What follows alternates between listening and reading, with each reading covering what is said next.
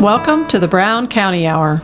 Coming to you from the legendary hills of Brown. Where the plum purple haze, the one nature herself drapes over the hills and hollers, inspires local characters, artists, and nature lovers.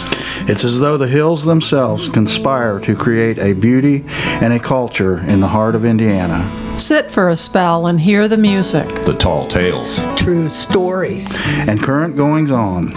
Brought to you by folks who still know how to set by a fire in winter and swim buck naked in summer.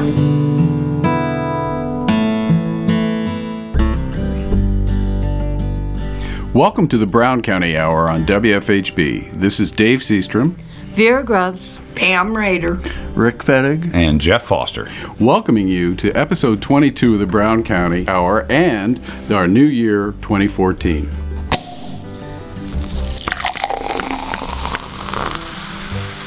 As we welcome the new year, we bring another slice of life in Brown County for your listening pleasure. This morning we have a nice mix starting with another essay from Dave Seastrom and an interview with Carrie Ray, along with some of her great music.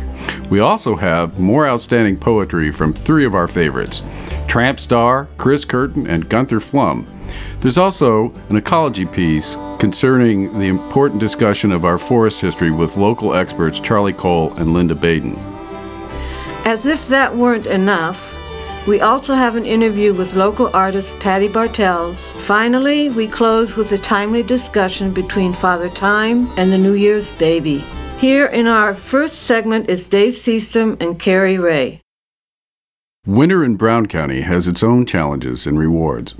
Here in Hill Country, it doesn't take much weather to close the schools or lose power, sometimes for several days in a row.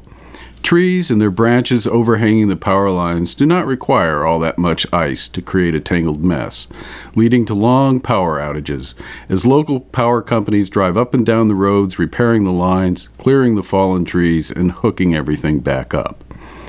To the surrounding counties, we may look like cowards. The same amount of snow or ice that closes everything down here is but a mere two hour delay for our neighbors. This is the difference being glaciated makes. It's no small irony that the outcome of the last ice age has made our winter travel more akin to Siberia than Terre Haute. It's the terrain, the unmistakable truth that cars and steep hillsides are a bad mix. A few generations ago, winter travel in our neck of the woods was actually much easier than it is today, so long as the roads were good and frozen. If the weather was warm, the roads of Brown County became churned into an impassable muck from horse and buggy traffic, and a person had to be mighty determined to go anywhere. In those times, a household had to be ready for an extended period of time where road travel was nigh on impossible. Pavement and gravel have mostly done away with muddy roads, but they also make travel in the ice and snow far more dangerous than in times past. A freshly shod horse is a formidable force against ice and snow. Sure footed and measured in pace, a horse could always get where it was going, something even the most robust four wheel drive cannot boast. And I'm not just talking about going up the hills. Four wheel drive is a wonderful tool and almost mandatory depending on where you live in the county. As useful as this is, it's the downside of the hills that must be overcome. No amount of anti slip, four wheel drive, technological marvels make any difference when you're sliding sideways down an icy hillside. Proving the more things change, the more they stay the same. On those days, it's still best just to stay home. Another thing that hasn't changed is the need to dress for travel as though you might have to walk home. It won't do to be lightly dressed in the middle of a severe storm if your car ends up in a ditch. We actually expect to be snowed in from time to time, and because of that, most folks are well prepared for this eventuality. Many of us keep our larder well stocked and our firewood piled high. There's true magic in being holed up during a dramatic winter storm, knowing that no matter what happens, you'll be warm and fed. It's a deep satisfaction that settles in as you sit by the window sipping something warm and watching the snow come in. Every season brings its own beauty to the forest. I suppose it's not unreasonable that a lot of folks think of fall as this supreme expression of the glory of nature, and they definitely have a point. However, I would propose it's the season few outsiders ever experience that reigns supreme here in the county. There's no subjective measure of beauty, no meter or scale that defines what stirs your heart and pleases the eye. But for me, there is nothing more beautiful than the aftermath of a huge winter storm. Dusted from head to foot, the forest becomes something altogether different. Cold and crisp, even the air takes on a special quality. That sharp bite to the nostril as you step outside and experience a world that didn't exist before the storm. The trees stand sentinel over the hills and ravines, and the contours of the land are highly defined in a way that no other condition provides. The world becomes a place of quiet solitude, excellence measured by the depth of your perception. Stepping into this magic becomes an opportunity to be part of something special, something that only makes its appearance during winter. And when you accept this invitation, you become part of it all. Hiking and cross country skiing come to mind. The hours spent traversing the hills and forest lands in winter are a reward that must be earned, but what a reward it truly is. Deep into the heart of the backcountry, more often than not, the only tracks in the snow are yours, and those made by the critters we share the forest with. The vistas enliven the heart, and during those few moments, you're part of something that's bigger than you, lost in the timeless beauty of nature. But honestly, even if you only experience this glory from the comfort of your living room, you know it's something truly special. A new year is upon us, and whether you're basking on a beach in Florida or catching up with your firewood in thigh deep snow, we wish you and yours a happy new year. This is Dave Seastrom with the Brown County Hour. See you next time.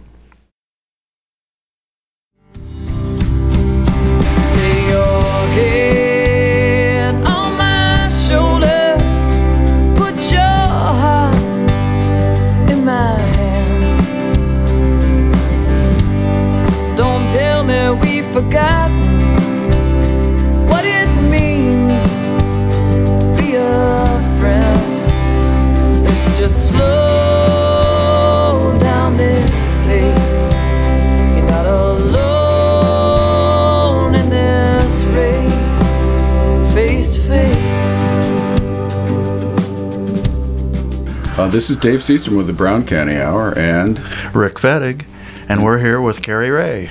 She's a local artist that you just recently moved into the territory, haven't you? Uh, Like yeah, a year ago, maybe. About, about two years ago Two. now, actually. I'm practically an old timer. uh, I read somewhere that you grew up on a farm. Is that somewhere around here? Or? Uh, it was actually in Parke County. It seems that I can't get away from places that are known for beautiful fall colors because Yeah. that's where I grew up, and um, and uh, grew up on 80 acres, kind of running through the woods with my dog most of the time, and uh, it's a good way to grow up, and it's a great kind of place to get back to for sure. Yeah, a girl and her dog. That's right. I also read that your first gig was when you were three years old and you uh, sang to your dad's guitar accompaniment. at Somebody's church. been surfing the internet. yeah, that's true. Oh, could Never. That, could that ever happen? Never, never. No, uh, yeah, that's true. I uh, I sang away in a manger, and Dad played the guitar, and I'm not sure if there was any promise of any kind of talent, but I was three, and little three-year-old girls are cute, so I was a hit. Oh, cute always wins. Cute always wins. That's right. I've been upstaged by many cute kids and dogs, and you, you name it. Oh, there you go. Well, I think we met at the Acoustic Roots Festival, I think that's right. and um, I might uh, inspire young musicians to follow you around because you're notorious for leaving your capo on the oh, stand. Oh, well, yeah, there's that. There's that. I, I always have this this sort of rotating little family of capos and picks, and I either it seems like I either have a bag full or I have none. There's it's feast or famine when it comes to that, and then eventually they kind of all find their way back to me, and then go away again. It's just we just Yeah. have kind of a come and go relationship like that. One of Kind, lo- kind of a Johnny Appleseed thing. A little bit, yeah, I- yeah, absolutely. How do you go about writing your songs? You write most of your own material, right? I do. Correct. I write all my own material. I've had some co-writers help me.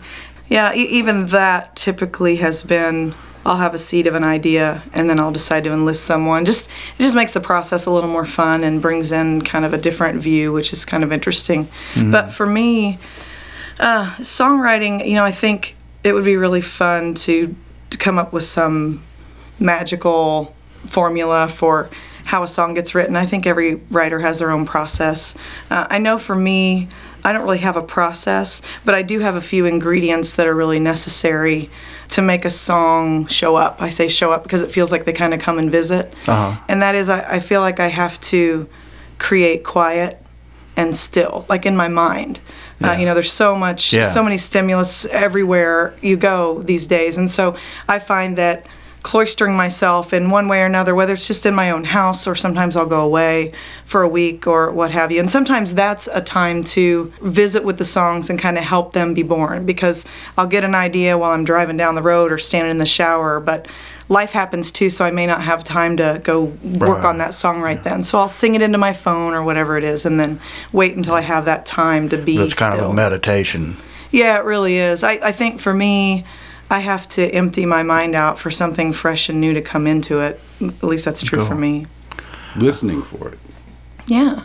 Yeah, and I can't listen for it when there's a lot of other noise going on in my head. And I and I have to work at that a little bit. I'm you know, everybody's a little different, but I know there are a lot of people like me for whom especially creative folks where, you know, my mind just goes 100 miles an hour it seems like all the time. And so it takes some impetus and some uh, focus and discipline to make myself slow that down and create space, but I keep doing it because of the rewards for doing so, you know? Even in a light song, sometimes it seems like there's a message in it or something, and not like I'm some kind of crusader who has this big message that I want to put out or political agenda or anything like that. But I, I think that if I had to pick a thread that winds through a lot of my music. There's just a lot in there that's that's about permission to have the experience of your life without a lot of judgment or making this choice or that choice wrong or this experience or that experience wrong, and instead just go ahead and have it, and it's okay. you know, Well, I kind of like that concept. works for me. Well, I understand that you're also a shopkeeper here in town. I am. I've joined the ranks of the merchants, the local merchants. So, uh, yeah, I, uh, I moved down here uh, because of the wonderful music community that's here, and uh, really just sort of fell right into it. I felt great being here and really enjoyed other musicians and just people in general that I met in this sort of collaborative, creative spirit here in Brown County. I think stands to reason that I wanted to be here more and more, and got more and more reluctant to leave the county, if I if I can admit that. And uh, you know, I was still doing some consulting up in Indianapolis, and I was making that drive a few times a week, and I really wanted to find a way to stay closer to this new home that I loved. And so I opened, uh, along with my partner Michelle Damrell, uh, we opened a shop here in town called the Wild Olive, and uh, we're purveyors of fine olive oils and balsamics. Oh, yeah. So, yeah. yeah. Well, good. It's great. It's just another creative outlet, right? Uh-huh, Cooking sure. is another Yeah. creative Cooking, outlet for yeah. me, for sure. Oh, I, I couldn't agree more. It's you know, it's all comes from the same well. I think it does. That's why I've always been a cook, but never a baker. Uh, I'm working on that because baking is like chemistry, and there are a lot of rules, and I don't always do real well with that in the kitchen. So uh, you know, you really have to kind of follow the recipe, and that's never following the recipe has never been my strong suit. And you can make up whatever you want to make up about that. Well, Yeah. So uh, your shop ends up facilitating your music. Oh, absolutely. That's Yeah. your, your day gig. So Yeah, you know, I woke up one morning and I was sort of thinking about how can I how can I make more music and and create more time to make music and be still and create those quiet times. And I realized that as a consultant who only had my time to sell, that that wasn't really a very good marriage. And so the idea of creating a shop was to create a leverageable asset that would allow me eventually, not at first for sure, but uh, eventually to f- to free up more time to be about what I feel like my passion and vocation is, which is songs and Yeah. and really storytelling. Uh, you know, I love to sing and I love music, and um, but I consider myself to have a larger focus, I guess, on lyrics and the story or the emotion underneath. Uh, the music. It's not necessarily about the really creative lick or chord progression or whatever it might be. Yeah. Um, it's just that just creates a bed for the energy and the story that I want to sharing your heart. share. Yeah, that's right. You got it. You got it. Bingo. Carrie, tell us a little bit about winning the uh, Performer of the Year at Brown County's Music Awards last year. Yeah, that was really great. It was really an honor. I uh, I participated in the awards as well and, and did some presenting uh, for other musicians, which was really fun. And uh, then was honored with, with that award at the end of the night, which was really bowled me over, especially as a, a new kind of a new person in the community. I was really honored by that. And um, and uh, you know, the other thing about those awards that was so great, probably the highlight for me and a lot of the musicians as I talked to them, is it was sort of like a busman's holiday because so many of us that are out there actively, you know, working as professional musicians don't have many opportunities to hear one another perform uh, because so and so has a gig on the Sure. same night I do, and so on and so forth. And so, having uh, an event that brought everyone together like that, where we can not only see each other, but actually see each other play and possibly even perform with each other, was a real treat.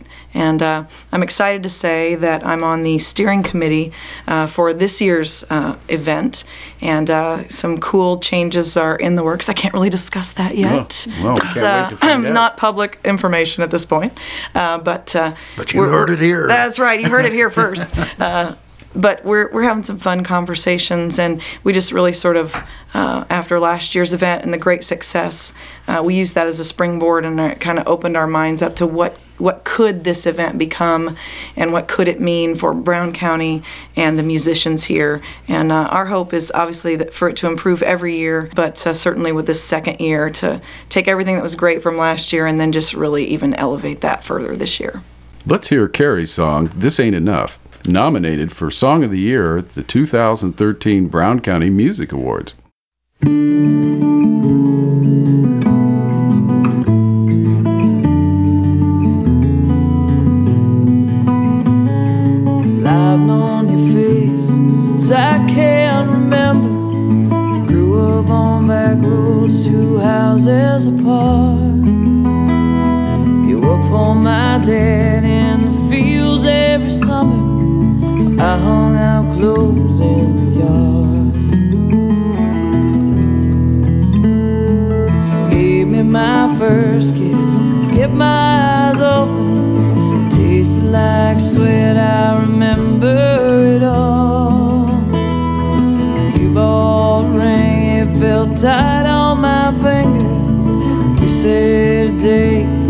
Fall.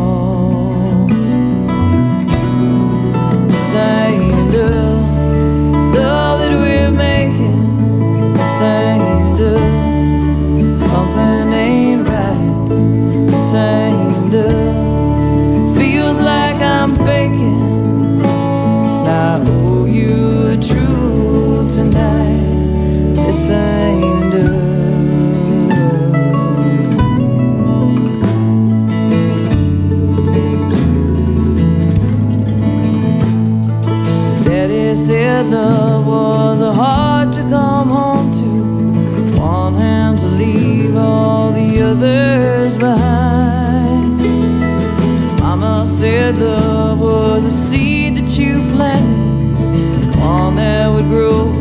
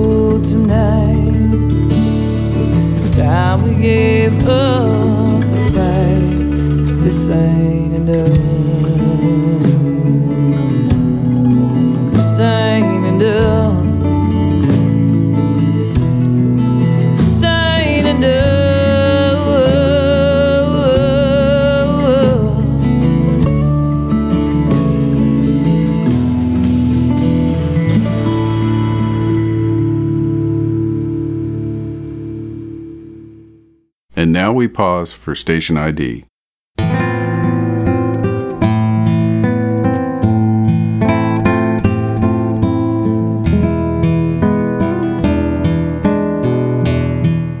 Brown County Hour is underwritten by Riverlight Yoga, where we practice mindful yoga with precise instruction and plenty of silence.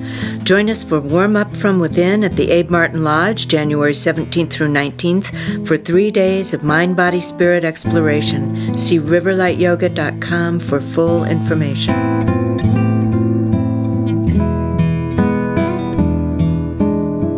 You are listening to the Brown County Hour on volunteer powered community radio WFHB at 100.7 in Brown County, 91.3 and 98.1 in Bloomington, 106.3 in Ellettsville, and online at WFHB.org. Welcome back to episode 22 of the Brown County Hour. We begin our next segment with a poem from Tramp Starr. Charlie Cole and Linda Baden continue their discussion concerning the history of Brown County's forestry lands. More music from Carrie Ray and another seasonal poem from our friend Gunther Flumm.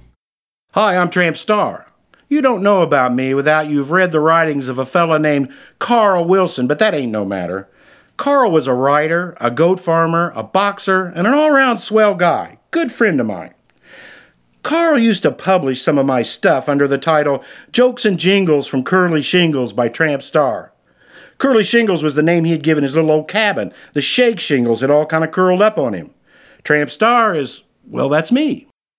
Laugh it off. Only one way to lick trouble. Laugh it off. Sigh and every grief seems double. Laugh it off. Never pays to be a croucher or a cringer or an oucher. Ain't nobody loves a groucher. Laugh it off. Got a mortgage debt to hound you? Laugh it off. Hundred worries all around you? Laugh it off. Friend you trusted up and fail you? Hard luck demons seem to trail you? Never mind, sighs won't avail you. Laugh it off. Boss get tough, maybe fire you? Laugh it off. Someone else will likely hire you. Laugh it off. No use getting sour or bitter. Never know to grouch or quitter to be picked as a pinch hitter. Laugh it off. Need dough you can't earn or borrow? Laugh it off. Always bound to be tomorrow. Laugh it off. Lift your mouth up at the corners. Lay away from the forlorners. Wish that they were never borners. Laugh it off. Think your work is underrated? Laugh it off. Lots of raises come belated, laugh it off. World has got too many sires, belly achers, and stand buyers. Stick in there among the triers. Laugh it off. Other folks have had a headache. Laugh it off. Other folks have had a heartbreak. Laugh it off. Never let your troubles phase you. Only ages, only graze you. It ain't easy, but it pays you to laugh it off. Charlie Cole and Linda Baden. Two of our conservation greats, Richard Lieber and Charles Deam, both at one time were um, uh, directors of the state forest system. These two gentlemen also helped uh, form the state park system. And at the, in the beginning, the the only goal of the state forest system was to leave the land alone. They it would have was been so badly eroded that the first task was to let it be reforested and let the wildlife habitat be restored. And that's what the early forest management focused on. Committing land to the public trust began in 1903 with the passage of Indiana Code that enabled that established the state forest system in Indiana. And I'm going to read the enabling legislation because in future programs we're going to talk a little bit about its impact and, and really the mission and the vision of the state forest. Um, and it just goes as this It is the public policy of Indiana to protect and conserve the timber, water resources, wildlife, and topsoil in the forest owned and operated by the Division of Forestry for the equal enjoyment and guaranteed use of future generations. But here's the rub it went on to say However, by the employment of good husbandry, timber that has substantial commercial value may be removed in a manner that benefits the growth of saplings and other trees by thinnings, improvement cuttings, and harvest processes, and at the same time provides a source of revenue to the state and counties and provides local markets with a f- further source of building materials. And this is a topic we'll return to again and again as we talk about the current status of the state forest and what their mission and vision perhaps needs to be in this time. In any case, the first state forest was Clark Forest Reserve in Henryville, and that was established in 1903, and it was one of the first state forests in the entire country. So again, they were very visionary. They were looking forward. As Charlie mentioned, Richard Lieber and Charles Deam both served as directors of the early state forest system. Uh, when the state forest land were being purchased, they were pretty much considered worthless. The government or the state were, was able to buy up this land at really discount prices. A lot of it was abandoned due to not having paid taxes, and so the state began to buy up land, and the federal government began to purchase land in Brown County. Their intention being to stop the erosion and restore the land to something more profitable. And I think you also have to consider the time when this was happening. There's this ethic where everything had to have a purpose and everything had to have a value, and was wasteful to not maximize what you what you had. At the same time, the past practices had been so wasteful that what they had was very limited in what they started with. Um, the result of the land buying in Brown County is that more than 50% of Brown County is in state or federal, public or uh, public, state, or federal parkland and forest land. The state forest property was leased from the Department of Agriculture in um, about 1947, and it was deeded to the state of Indiana in 1956. Yellowwood Lake is a 133 acre reservoir that was created in 39 by the CCC damming Jackson Creek as part of the Bean Blossom Land Utilization Project uh, of the United States Bureau of Agricultural Economics. This is all the CCC and WPA stuff. You can still, still see traces of the uh, uh, CCC in the straight uh, section of road going by the lake, and also the assistant manager's residence and the uh, shelter house were all uh, constructed by the CCC.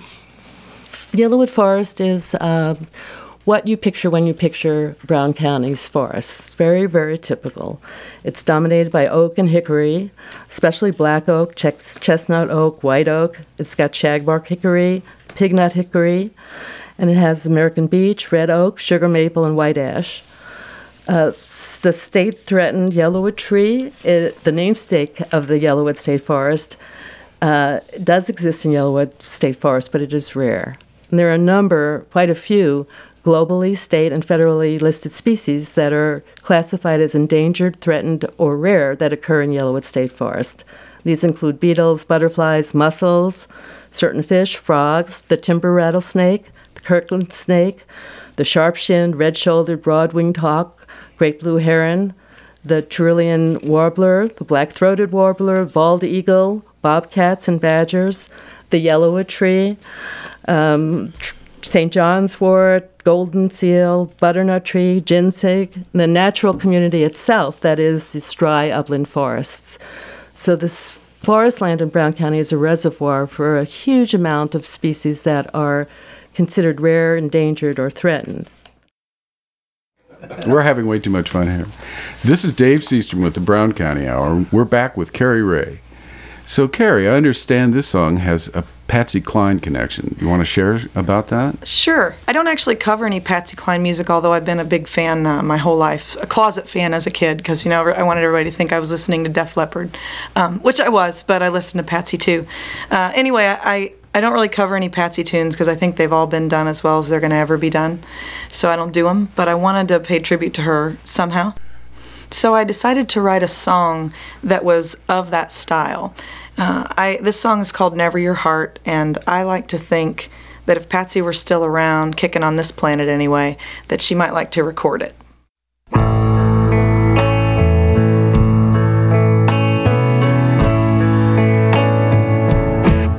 I first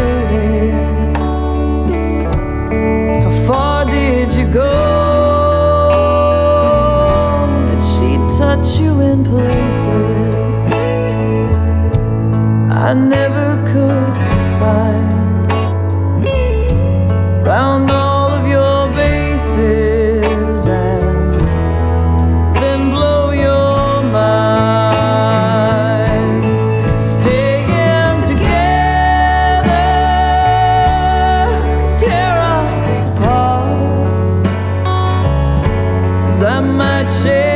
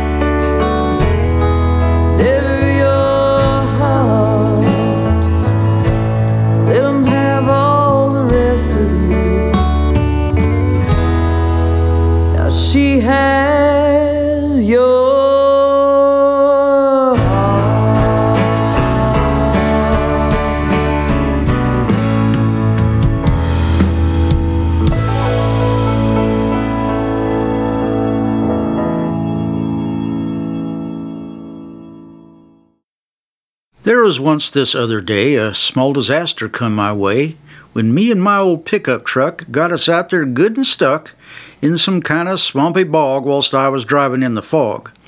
No matter how I cussed or talk, it looked to me I had to walk, but it was not my heart's desire to step out in that muck and mire.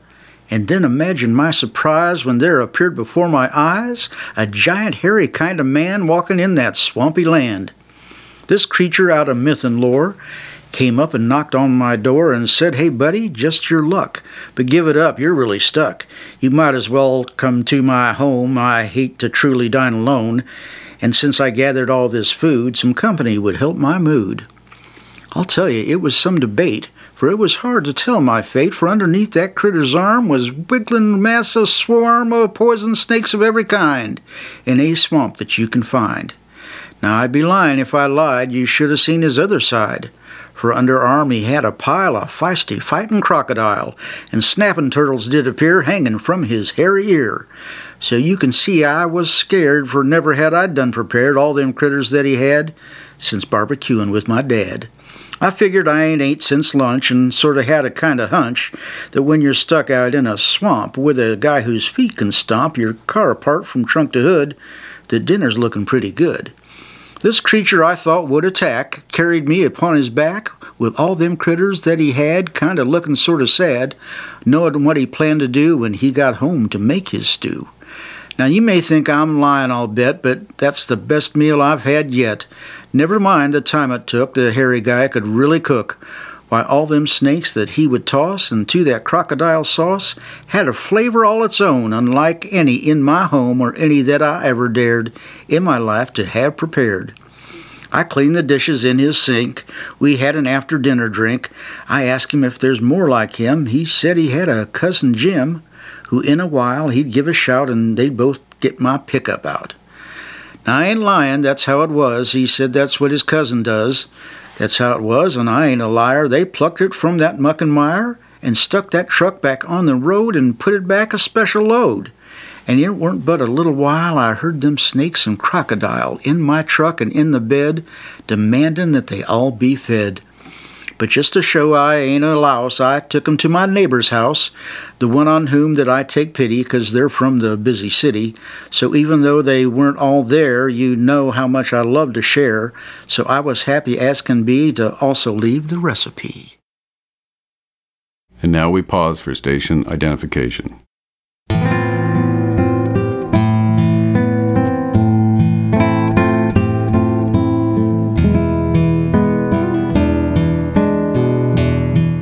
Brown County Hour is underwritten by Riverlight Yoga, where we practice mindful yoga with precise instruction and plenty of silence. Join us for Warm Up From Within at the Abe Martin Lodge, January 17th through 19th, for three days of mind body spirit exploration. See riverlightyoga.com for full information.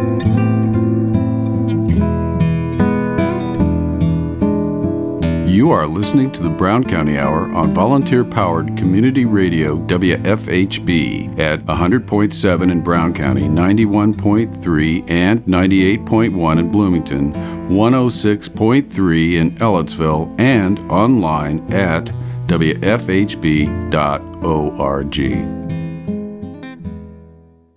Welcome back to episode 22 of the Brown County Hour.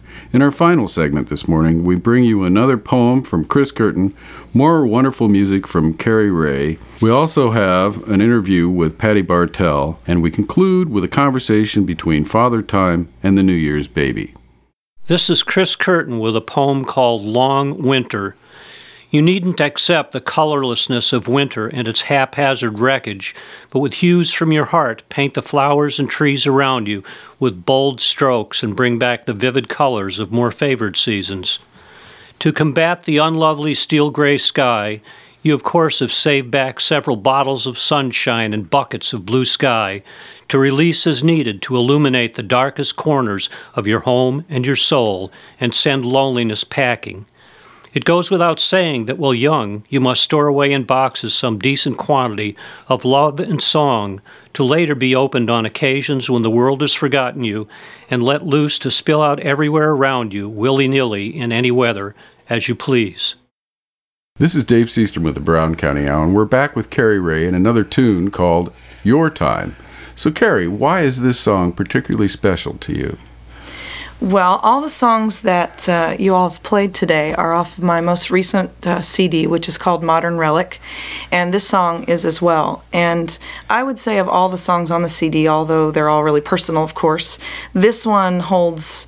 I think special meaning for me. This is a song that I wrote at a time that I was really trying to reconnect with sort of all the wild, energetic, exciting parts of myself that I, I seem to have somewhere lost along the way since childhood. That sort of freedom um, and lack of care for what everybody else thought and lack of fear to try new things and kind of go for it. I decided that a good way for me to try to reconnect with that was to write a song about it. And uh, this is that song, and so it's sort of become my my anthem for taking on my life in kind of a bigger way in the last few years.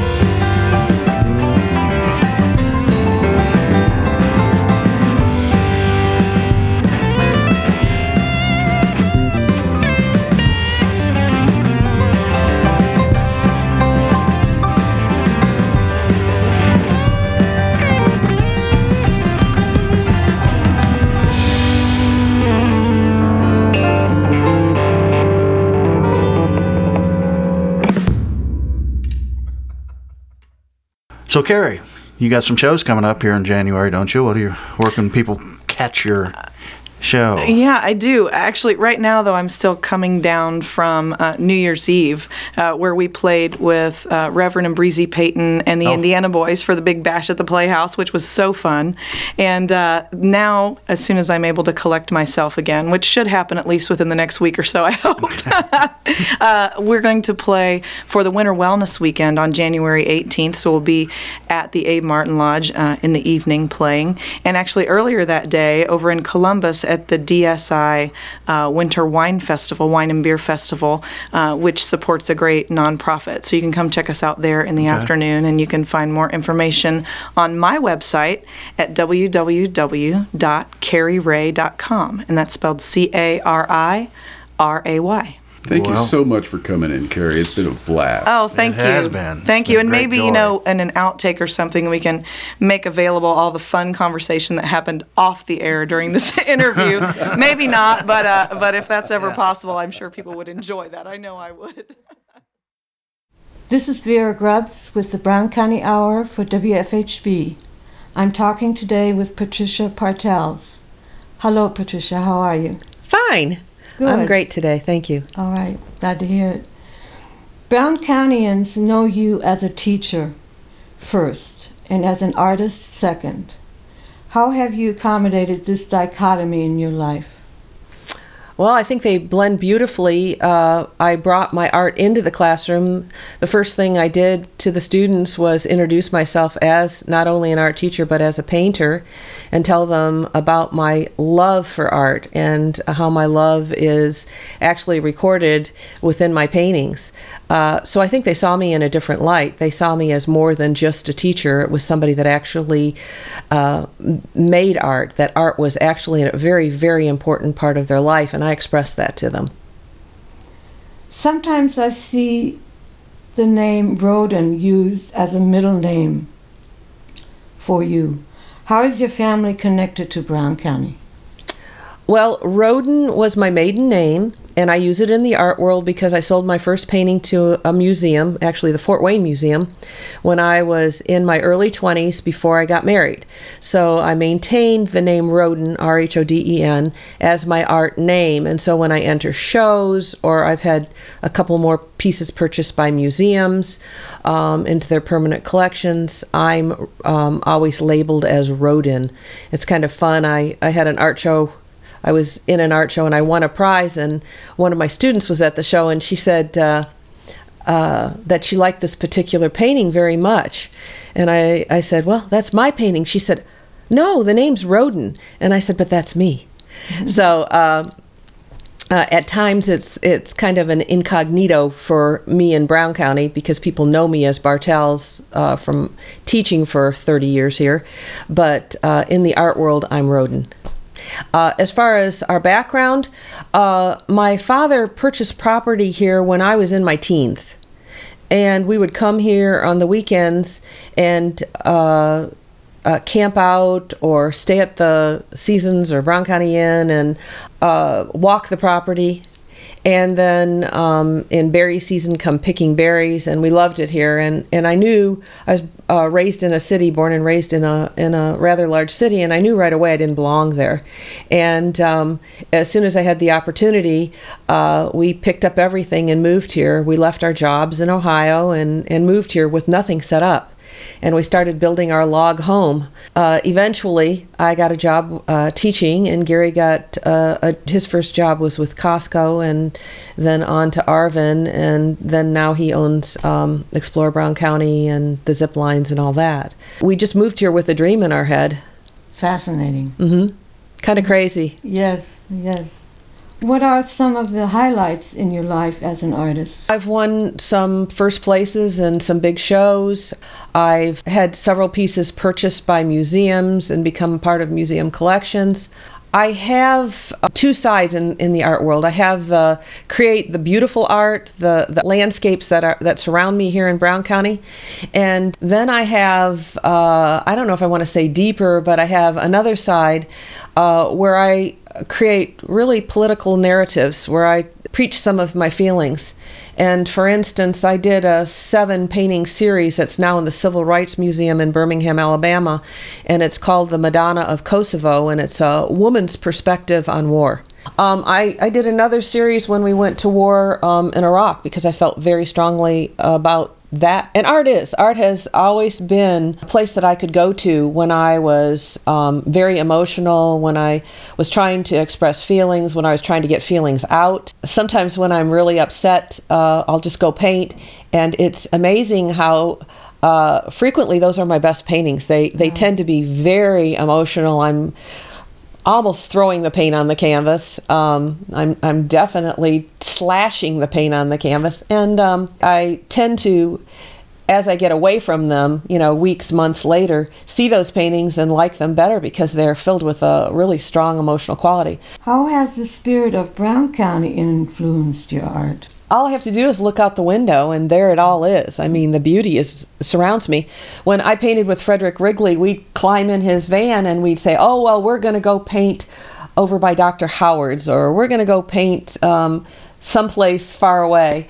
And uh, we wouldn't make it out my driveway we'd be driving down my driveway and all of a sudden the light would come through the trees in a special way and we'd be like wow and we'd stop and before i knew it we were painting in my driveway uh-huh. uh, it's all around me this is vera grubbs with the brown county hour for wfhb Hi, I'm Katie Kogler from Brown County State Park. What if you could make a material that is lightweight and flexible and stronger than a piece of steel the same size, just using your own body? Spiders can perform this feat by making silk with spinnerets. This is an example of one of the amazing things about spider anatomy. After you get past the fear factor, they have neat aspects about their legs, eyes, and jaws. With the weather being so chilly, we look indoors for things to do, and the spider's presence indoors presents us with a rare opportunity to study wildlife during the winter.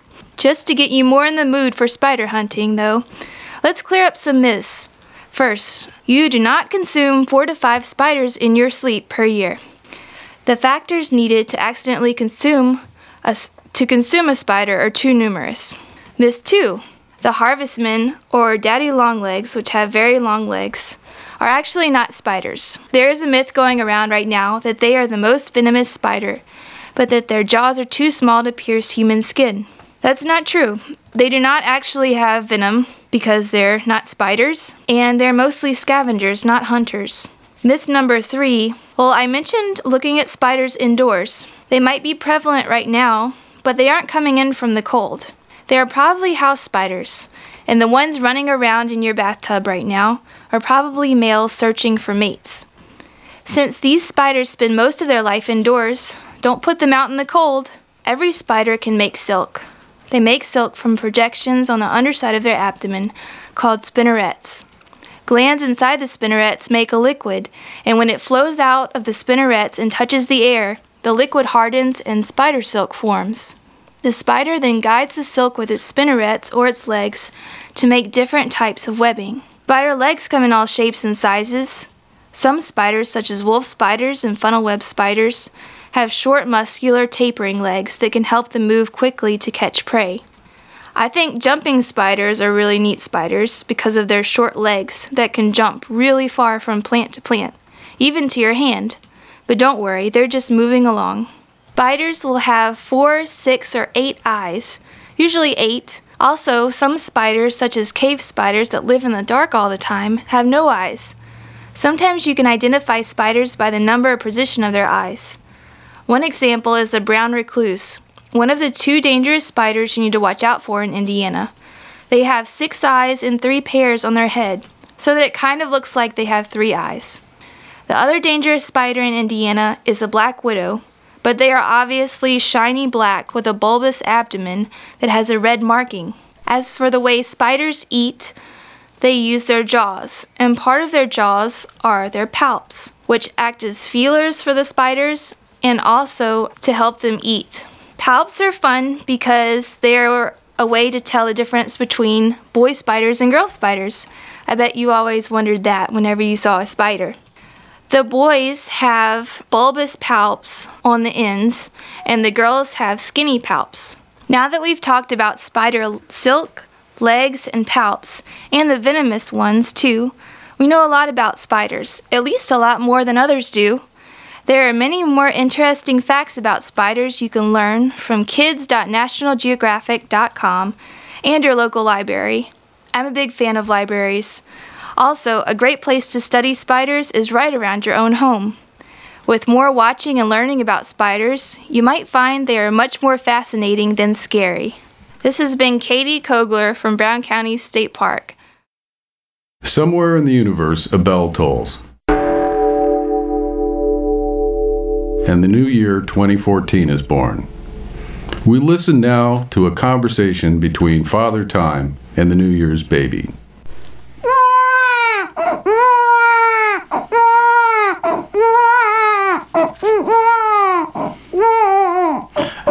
Hey, kiddo, how's it going? I am so glad to be here. Everything is fresh and new, and I can't wait to begin the new year. Father Time, as the new year begins and the old year is ending, from all that you've seen, please tell me what's on your mind.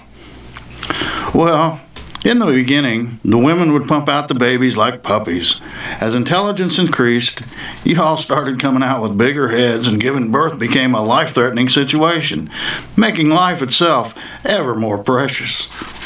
This encouraged more of a family type atmosphere geared toward teamwork, survival, food, nurturing, and then became good to have kids, and girls and boys were valued equally.